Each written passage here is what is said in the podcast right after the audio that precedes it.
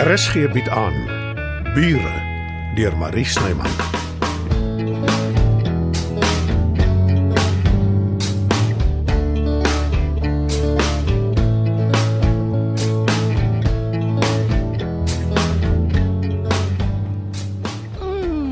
Is dit nie 'n pragtige oggend nie? Die son skyn, die voëls sing. En my hart sommer ook. Dis wonderlik, Tita. Ek is bly jy is nie meer so te neergedruk nie. Dis alles aan Matilda te danke. Ah, sy weet hoe om 'n mens op te beur. Het nou gepraat. Waar is sy? Uh, gewoonlik draf sy die tyd van die môre lank al rond. En sy het al 'n baksel beskuit of wat ook al in die oond. Ag, oh, daai vrou het omtrent energie. Nou dat jy dit noem, ek het haar self ook nog nie vanoggend met 'n oog gesien nie. Ek is bekommerd oor jou suster Jo. Sy eet omtrent niks nie.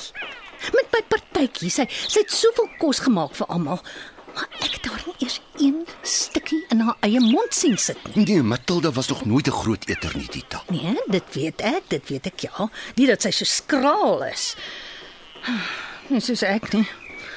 Hoe ongelukkiger ek is, hoe meer stop ek in. Kom beswaarlik in my klere deesdae. Nee, wat jy verbeel jou, daar's absoluut niks verkeerd met jou nie. Ai, Joe. Hoekom kon jy nie man vrouens belang gestel het nie? Ek en jy sou die perfekte Nee, nee, nee, nee, nee, Wadita. Uh, ek is nie een vir 'n permanente verhouding nie. Ek ook nie lyk dit my. Behalwe in my geval is dit nie uit keuse nie. Môre. Matilda! O, oh, môre my liewe mens. Ek het al begin bekommerd raak oor jou. Vra vir jou. Ons praat nou net oor jou. Is ons reg? Ja, Dita. Ai sis, is jy seker? Jy lyk maar vaal in die gesig. Ek bekeer niks nie. En jy? Hoekom dra jy 'n das? Ek gaan saam met my nuwe baas in na sy kantoor toe. Hy wil my wys waar sy besigheid is. Ek vermoed dis in Sandton. Santon se voet. Hy's 'n lieplapper, 'n swendelaar, 'n leenaar. Sjoe, Matilda. Dis ernstige aantuigings. As hy 'n kantoor in Santon het, dan besit ek die helfte van Saxonwold. Wel, hy het 'n kantoor. Waarvoor sal hy dit opmaak, sis? Nee, hoe sal ek weet? Ek is nie een wat stories verkoop nie. Waar's Bixie? Het een van julle hom gesien? Nie met 'n oog nie. Ek ook nie. Ai. Hy wou nie inkom gisteraand nie. Ek het geroep en geroep. Hy blaf gewoonlik vir my as hy vol nonsens is, maar niks, nie 'n geluid uit hom nie. En ek het hom nog nie vanoggend gesien of gehoor nie. Daai hond raak by die dag vreemder. Hy was laas so net na Jurg dood is. As ek hom net kan vra hoekom hy so vreemd optree. Dalk kuier hy by Albert. Ag kom nou Dita. Van wanneer af kuier honde by mense? Ek sien hom baie keer daar. Dan is dit omdat Albert Havenga Bixie so toe lok om my te treiter. Ek ek ek moet aanstaltes maak. Sê sommer vir jou baas hy met my hond uitlos. Ja, sis. Hoekom is jy so gekant teen Albert Matilda? Ek steur my nie aan hom nie, Dita, maar hy moenie met Bixie sukkel nie. Hmm, dalk gaan dit in sy geval oor die hondjie en nie die halsbandjie nie. Oh, gee my krag.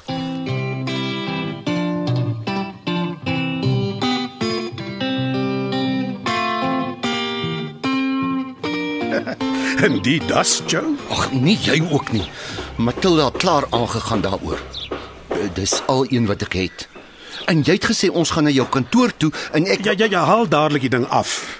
Jy maak my benoud net om aan haar te kyk. ek net een keer in 'n maand of wat soontoe uh, om oë te wys. Ek het 'n baie goeie bestuurder, een van my ex-vroue. Ons kom uiteindelik oor die weg. Anders as ek geniet sy dit om heeldag tussen vier mure te sit. En sy beskerm sommer ook haar eie belange. Daar's my honde. Ek het nie vergeet van jou biltong nie. jy kan dit nie doen nie. Ag, ontspan, dis vol struis. Lae vet inhoud en dis meer. Min sout ook. Ek het 'n slagter wat dit spesiaal vir my maak. Ek praat van die hond. Buxie, Matilda se hond. Sy soek oral na hom. O, oh, hy het gisterand hier by my geslaap. Ek ek ek, ek wil nie moeilikheid maak nie, Albert, maar dit ontstel Matilda. Ag, wat ontstel haar nie, Joe. Sy gaan so waar as wraggies nog steeds aan oor die stuk grond wat haar man aan my verkoop het. Sy hou aan, sy wil weet hoekom. Dis te verstaan hè. Dan tog maar terug na jou ou nooit toe. Sy. Ja, sal ons ry of wil jy my ook onder kruis voorneem oor die stuk grond? Nee. Nee, natuurlik. Ja, ek verstaan jy kyk uit vir jou suster. Maar sy sal moet leer om meer inskikkelik te wees.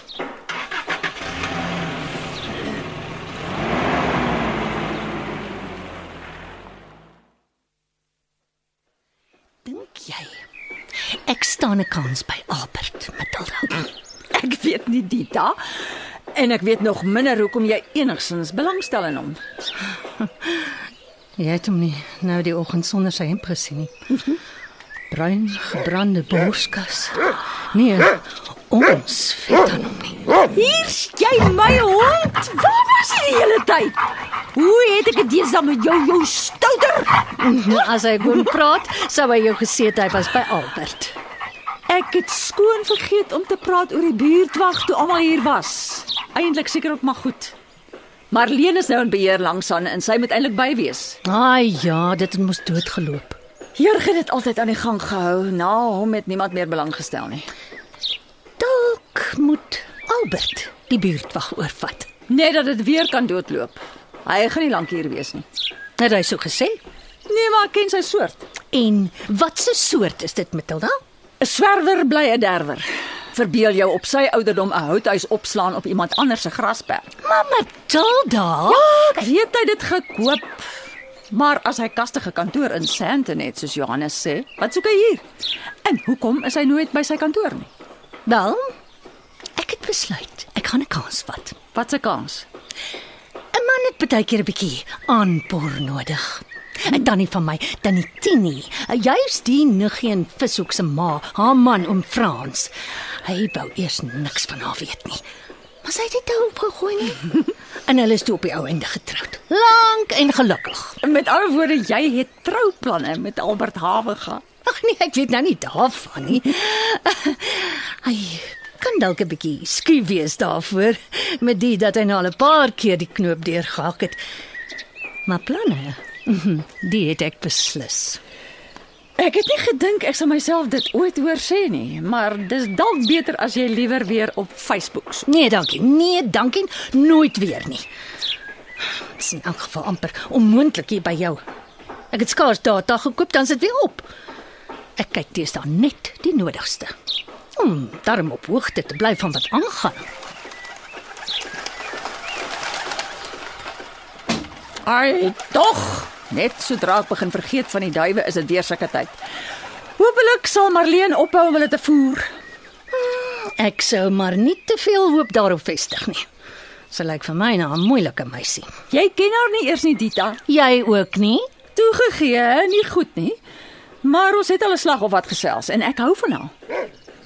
Oh, en daar draf Boksie met die dooie duif in sy bek. Wat het hy verkeerd gedoen om dit te verdien?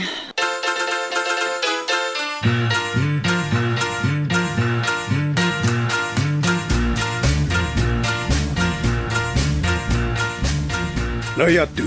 Dis waar die dinge gebeur, Joe. Ek het my dit anders voorgestel. Hallo meneer. Môre Natasha. Kan ek jou voorstel? Dis Joe, my PA buite die kantoor. Maar meneer, ek het aan meneer gesê ek sal enige tyd na ure werk. Ja, ja, ja, maar ek het jou hier nodig, my ding. Goed meneer. Hallo Joe. Uh, kyk mooi na meneer, sal jy? Hallo Natasha. Ek maak so. Nou kom, nou wys ek jou wat ons alles hier doen. So jy gee 'n motorfiets tydskrif uit.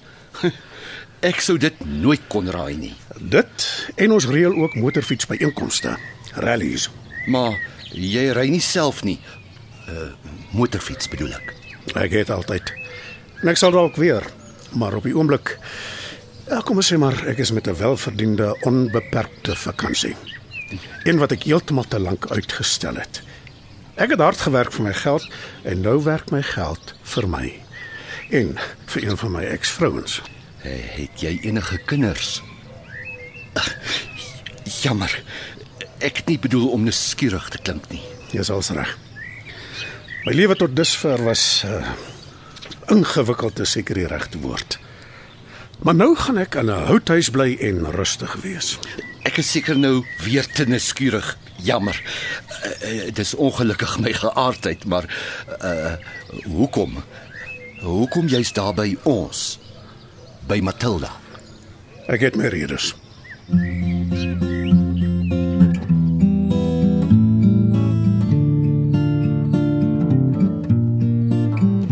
Een ding waaroor ek altyd dankbaar sal wees, Matilda, is dat jy my gehelp het om op te hou obsesseer oor my huis. Dis nog net 'n dag of twee. Ek raak maar nie te gou opgewonde nie. Dalk kan ek jou op my beurt leer om minder liggelowig te wees. Die woord wat jy eintlik soek is realisties, Dida. Ryk jy dit ook? Ek ruik niks nie. Wat ruik jy? Rook. Ek is seker ek ruik rook. Die bure twee huise aan, brand gedurig hulle dooie blare en ander rommel. Ek het hulle al 'n slag of wat aangekla, maar hulle steur hulle nie daaraan nie. Dis nie blare nie. Ek ken blare. Dis Dis langs aan Matilda by my huis. Dita, jy het nou net gesê jy gaan jou nie meer steur op wat langs aan aangaan nie. Dalk braai Werner vleis of iets. Nee, kyk daar die rook. Dit trek by die venster uit. Oh, ek moet gaan kyk wat aangaan. Dita, Dita, wag. Bel die brandweer Matilda. Werner Grobler het sowaar my huis aan die brand gesteek.